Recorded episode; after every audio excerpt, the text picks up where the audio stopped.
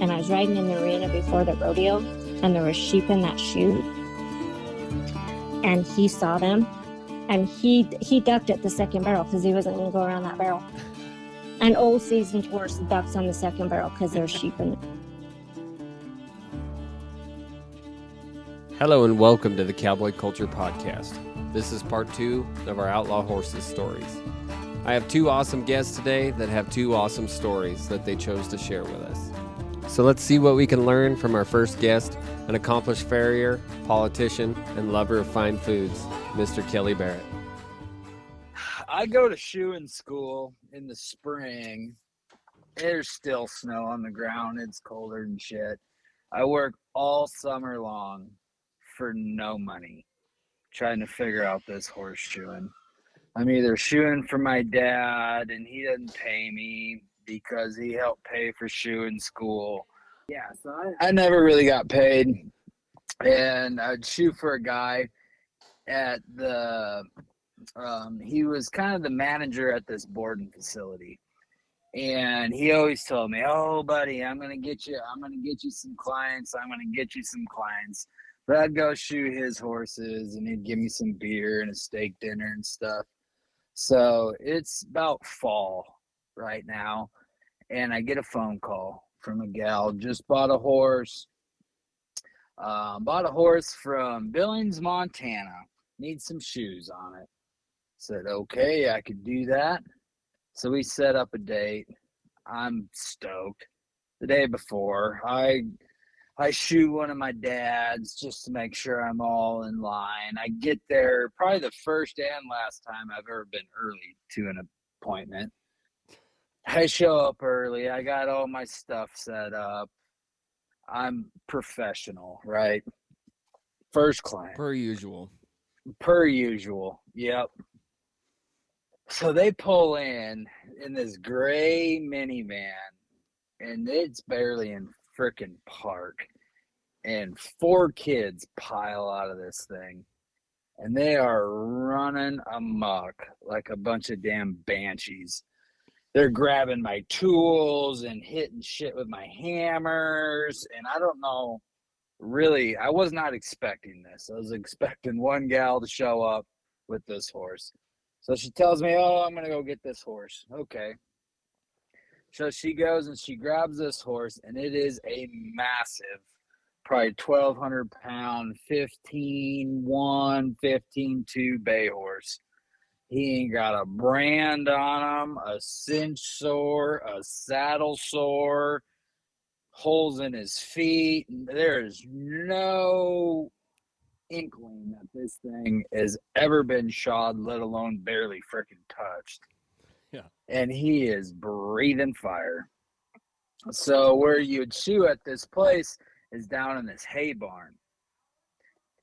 And they had two posts, big ass wood posts set up, and they had um like three two by sixes, two by eights nailed up there. So she ties him up to this. And I'm easing around him, and he is he is snorting, blowing, having like he is concerned about what is going on. And I'm like, oh, it's okay, it's okay. So I'm working on a hind foot. These kids are in there playing freaking football.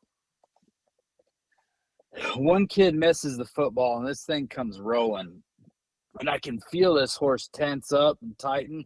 And I look up and this football is coming at us and I just like ease off because I can tell something's gonna freaking happen. He fires, kicks this football, jumps forward, sets back, rips the two by eight or whatever off of what he was tied to. Spooked, that's gone. Starts setting back, spinning this thing around about takes out two of these kids' freaking heads. And I get him in the corner and I get him all hemmed up, and the lady's like, ah, I don't know if he really needs hind shoes. Yeah. I'm like, you know what, ma'am, they look pretty good to me. Let's yeah. just try some fronts. And at this part of my career, I have no idea about really anything. so to speak. So I finally get some shoes shaped up and I have her, I'm like, well, can you just hold him for me? And she's, yeah, I can do that. So there's two big ass sliding barn doors, and we're kind of right in front of them. And I asked her, have her kids play outside. And so they're outside dicking off, and she's holding it. I finally get shoes shaped, and which this horse had ridiculous amount of flair and this and that, but I was so petrified of quicking a horse at that time in my life. I was like, oh, you know, so it's a weird. Uh, the, his feet look like footballs, basically, is what the shoes ended up looking like. Finally got them shaped. Finally got them somewhat level, which doesn't matter. The foot wasn't level.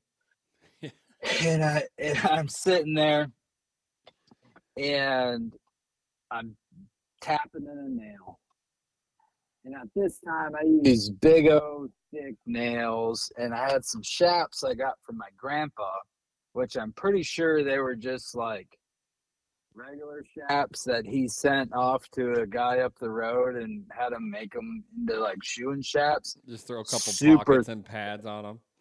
Exactly, and they they were super thick, super heavy. They they felt like they weighed thirty pounds. They were heavy heavy duty, come to find out. So I'm starting on his front right foot. So when I drive a nail, it's going towards my right leg. And I'm tapping, and every time I tap, this horse is jerking and snorting, jerking and snorting and shaking. And this gal's got a hold of him, and I have the great idea. I'm like, you know what, Cal? Go ahead and just send this sucker home. so I wind up, I whack this fucking nail, and it shoots out through my foot into my chaps. So it's in between this thick ass pad I have on my leg and the actual leather of the chaps and kind of got a hook in there. So, and he commences to have a complete come apart. So I go to pull it, and I'm like, I'm attached. I know I'm attached because when he jerks, when he sets back, like I can't get rid of him. and so he's rearing up, and I'm trying to pull this big ass foot to get myself unstuck. But every time I do it, he rears back and hooks me halfway with his foot and just lunges forward like a horse trying to run with hobbles on. Sure. You're the That's hobbles. what he I am the hobbles. so I'm trying to hold it together. I'm panicking. Next thing I know, we run smooth over top of this lady. And there is nobody on this horse's head because we he run a literally run. I stepped on her, he stepped on her, and we are out the door. And we, we and these kids are playing, and how nobody got hurt is beyond me because they part the sea like Noah, and he's kicking at these kids, lunging, jerking, and I'm attached to this son of a bitch, and there's nobody on his head.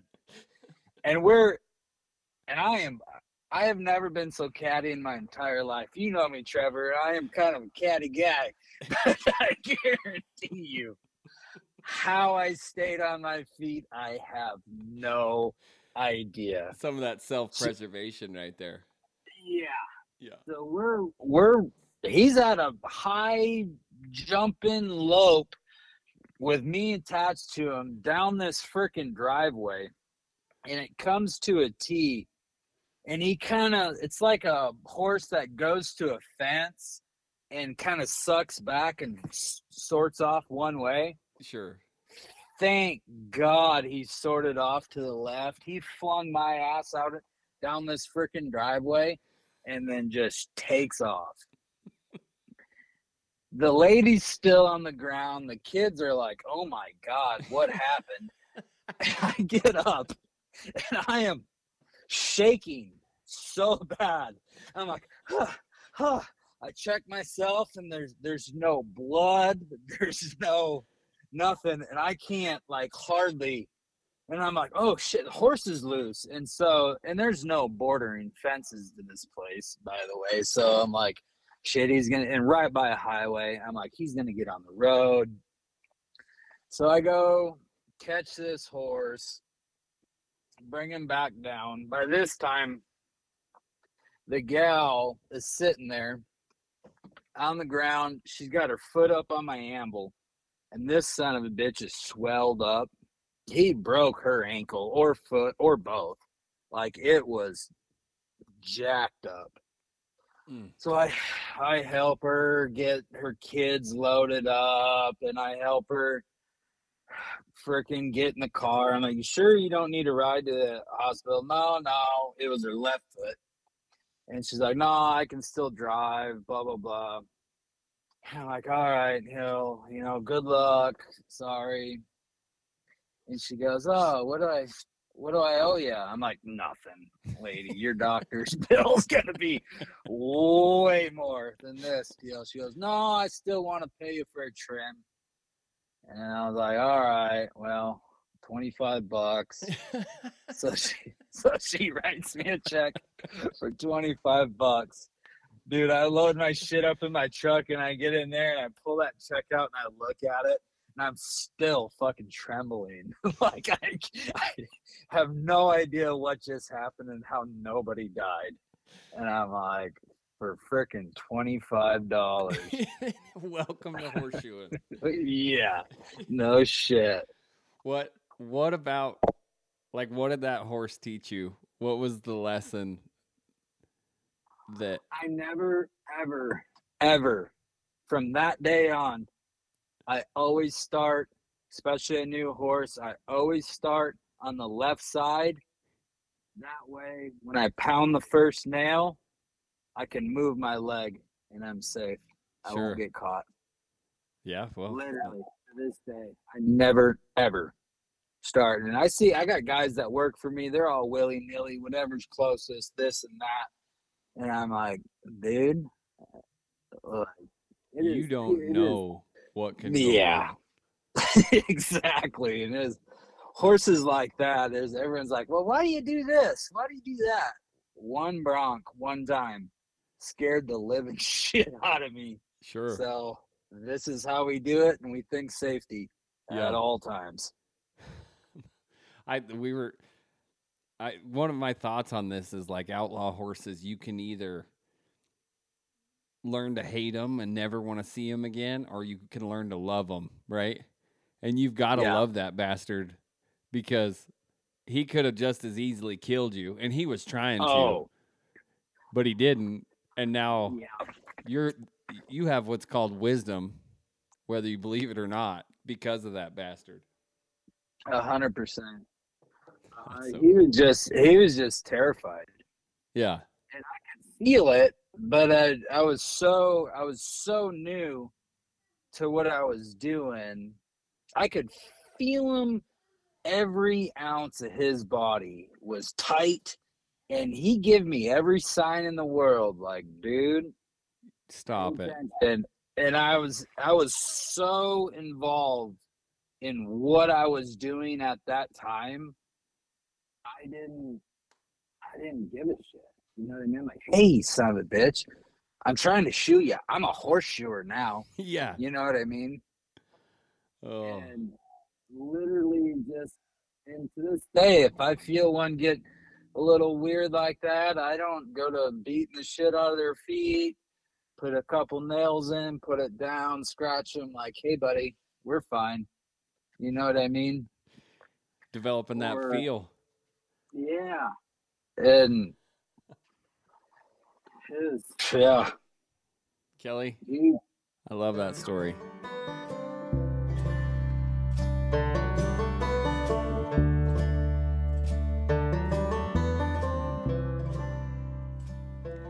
That won't be the last story you hear from Kelly Barrett.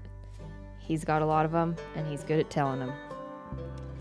My mom tells a story about one of her ho- horses that is so special to me.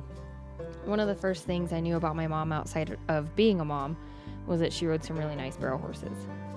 Our tack room was full of saddles, tack, and buckles that she'd won, mostly on Spider, but a few others too. All of which came with some rank stories. She wasn't riding easygoing kids' horses. She's very humble and doesn't talk about it much, but when she does, they're great stories and her face lights up. I read in an old Montana newspaper that she was awarded the Top Hand Award again. She's definitely a top hand at most everything she does, actually. Spider's the horse that you're going to tell the story about. Right. Just start with when you first saw him, and we'll see where it goes. Okay. Okay. Okay, so I was probably about 10 and I'd already been um, writing and stuff and with Judy Nowamaki all the time. And they decided that I needed more horse. So Judy found this horse in Colorado. I think it was like in the fall. And she told Mortsy that this would be a really good horse for Missy. He's only four. I don't think they did anything with him, but he's little and stocky and really well bred.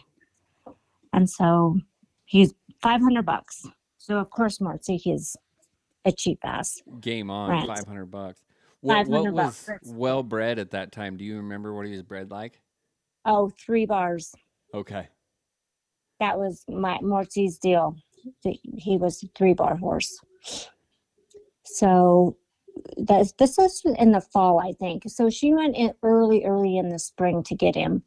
And she got there and she called Morty and said, You know, if you don't want me to bring this horse home, I won't. I don't know what they've done to him, but he is so, so skinny and so poor. He has white spots all over his back. I think they were they were packing salt on him. Huh. So Marcy said, No, just whatever you think. If you think we should get him, then bring him back. It'll be okay. So he brought him back. She brought him back and he was bad, like so thin. So we started riding him. Well, it turns out the reason he why he was so thin is because he was a little fucker. He was they they had let kids ride him and he was just spoiled rotten. He'd run off with them and bucks. So they took him to the mountains and packed salt on him. Oh, So I think the first time I rode him, I was just little. I'm 10. I didn't, I had no fear. I didn't know anything. So I took him, I was riding him out along, along the highway in our field. And Tim saddled him for him, my brother. yeah. And I got up by the cattle guard, and a truck went down the hill and turned his jake brakes on. And his horse farted and bucked and took off to the house. And my saddle was not tight enough, and it flipped down over under his stomach. So he goes flying to the barn with the saddle under his stomach. Did- and Did he buck you off before, or were you, you- Um, did the saddle slip while you were in it? he's the saddle slipped. Okay. Uh, no, I think he that he was kind of bucking and running off. Yeah. and then I then I fell. uh, Yeah, the saddle slipped as I was going off, and so Marcy was pissed. And so then my brother rode him for a while. Then I got back on and rode him, but he was a little asshole for a long time. So, but I just let that go. And then we just started. I started going down to Judy's and riding him, and and I'm sure that that was early in the spring. So then um, that fall, she was entered in some futurities in Washington and Montana, in Great Falls, in Washington, and somewhere else. And her horse that she had came up lame. So she wanted to, she says, I can't ride him. I'm way too big for him, but we can enter Missy up if you pay if you pay the fees, then Missy can go which is crazy to me now. We we just started riding him that spring and then that fall, and I had no idea what I was doing in a snaffle bit. So I entered these futurities and won them. Holy smokes. It was crazy. Like I, I'm too. I was too young to kind of realize it at the time. I realized what you know was going on, and but yeah, And was that the only time that he bucked you off or like got you in a wreck or was there countless wrecks? there was a lot. He he was spoiled. He was that barn spoiled. So you get up, you know, away from the barn, and he would throw a fit and try to run off. Sure. He would buck with you too. And he and he was just kind of a dick to be around all the time. He was just he was he spooked at everything forever. And, and that's um it's just I can't believe looking back on it now, like if it would have been like me and Kaylee, if that would have been Kaylee, I would have been my there's there no, there's no way. It's so But funny how just- generations get softer because you making her ride your sister's horse is like trauma in her brain. Your sister's horse wasn't near as bad as Spider. She said My the horse of sister's Punk- horse? yeah, the horse you got from Punky or something that was so rough that she cried. Oh, Auntie. Oh, yeah, yeah, yeah, yeah. Yeah, she was a rough old bitch. And that's traumatic to her. And your dad put you on this outlaw that would just run home with a saddle beneath his belly. Yeah, Oh, that's awesome. And then you kept him till he died, right? Yep. Would you say he helped you in your horsemanship or almost took it out of you? Oh no, he helped me for sure. That's how I. That's where I learned everything. Cause me and him learned together. I like. I think I was ten, and he was three or four when I got him, and he knew absolutely nothing. And all I knew how to do was ride, ranch ride. Yeah. and but i the the thing that was bad and good and bad about it i was so young and i would just go down and i would just do whatever judy told me she Sure. told me to do this so i did it do this i did it and that's why she liked me so good and why i because she just said i had natural talent for it but now i don't remember why she told me to do that you know Sure. i just did it because she told me to And that's the problem with being a good lesson taker is when you lose the you're almost a tool of Judy instead of her explaining what you're doing and why. She's just telling you what to do and you're good at accomplishing that, but she didn't exactly teach you how to maybe make that or use that when whatever scenario you might need it, right? Exactly. Yeah. No, exactly. I've dealt with that a ton, and I try to be a real good lesson taker, and I've had to be, Uh-huh. I've had to learn to be a really good question asker too.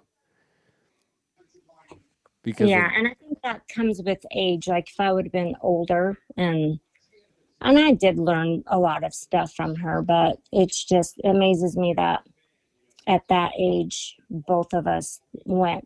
I mean, because he was tough back in the day. He was a tough little horse, yeah, and we we did it all. You know, we both done together. and did he And did he clock through his whole career, like his whole life? Was he always fast and good? Yeah, Yeah, he was he um he would clock right up there but you know but people would say they uh, i've had people tell me like i cannot believe what your time was really. he clocks really good yeah Just looked slower than he was, or he was so little and sh- short straighted i guess sure. and he's very very quick around the barrels Oh, that is so cool. If you could clone that horse and get him back right now, do you think you'd have it in you to make him again? I would like to Wouldn't that be cool? Yeah, that would be cool. He's just one of those horses that he was just quirky. He he, had, he just like kind of had little man syndrome too, and he was just he was. I mean, like older is when I came down here, so I was probably in my twenties. I mean, he was up there, maybe sixteen years old, hmm and he was afraid to death of sheep and ponies.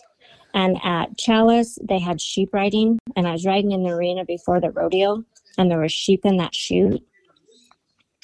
And he saw them, and he he ducked at the second barrel because he wasn't going to go around that barrel. An old seasoned horse ducks on the second barrel because there's sheep in the chute. Were they there during the rodeo too, or just he remembered them? I think he just remembered it. Yeah. makes me think of other things too, talking to you about it. Well, what, what else? Well, I mean, Kaylee was kind of getting close to the age where she could start riding, but he was 25 or 26 years old, and you couldn't just get him in after like not riding him for a couple weeks, Yeah. uh, let, especially the winter. Yeah. You couldn't just get on and ride him. He would buck. Every he would buck you, try to buck you off and run off. Yeah. So I couldn't put Kaylee on him, Sure. and I didn't trust him even, you know, because he would spook at shit. And he was just a, maybe that was the training part of it, but that was just kind of his attitude. And that was my first horse was my my dad had this bay horse named Tigger and he was mine in m- in my mind he belonged to me from when is like as soon as I could talk that's what they were telling Yeah. me that's your horse Yeah. and I'd ride him around the house and everything would be good and my mom would haul me to these stupid gymkhanas in Payson and I wouldn't I was scared to death to go fast for a long time because I would cruise him. I'd trot long trot him through the first two turns of the barrel pattern, and that some bitch would round the third, and I'm sure he's just loping, but I remember just blacking out because this fucker would run off, and then I would come to, and I'd be at the out gate, and some man would have my horse by the bridle shank. it was so fucking scary. Like I didn't want to ride. Like when my parents split up, Yeah. we didn't have horses anymore. I didn't ride for two years. And when my dad and Lynn got together, my dad was horseback all the time, and and I didn't want to ride, so I'd have to stay there with her. And so I think she just spent a bunch of time with me, making me ride. He traded that horse off, and he was gone, and I was pissed at him for it for trading my horse off. But she had this old paint named Rooster, and just had the like easiest little lope, and she just put me on him with no bridle and just chased me around the round pen. And I'd scream and cry, and she'd yell at me every time I touched the saddle horn. Yeah. And finally, I don't know when or what happened, but she rode with me every day that I was there. So that she, I think just to get rid of me so I could go ride with my dad. Your And then- dad. Eventually, it got to where I could go ride with him, and then she didn't have to watch me anymore. and I think the only reason that I rode at all was just to get rid of me because the same deal later when dad was doing construction all the time, I'd go ride with Ernesto, who was taking care of the ranch, and dad was off doing dirt work. I had, Just get rid of Trevor. yeah. And I think that's the only reason I ever rode. And then get to high school, and the my cell phone wouldn't work at the house, so I'd get home, get on Paco, and go ride that some bitch so I could talk on the phone. It was never like, oh, I love riding. It was I need, I had a reason that I had to ride, and now that's all I want to do. That's pretty cool. Yeah. See, I haven't thought of that in a long time. That's why this podcast deal's cool. Yeah, because you it makes you think of stuff So, that you don't think of all the time. That concludes part two of the Outlaw Horses episode. I hope you enjoyed it. This was originally a practice episode, but I couldn't let these two stories get away. And I've got a few more good stories in the near future. Thank you for listening. We'll be back soon. Adios.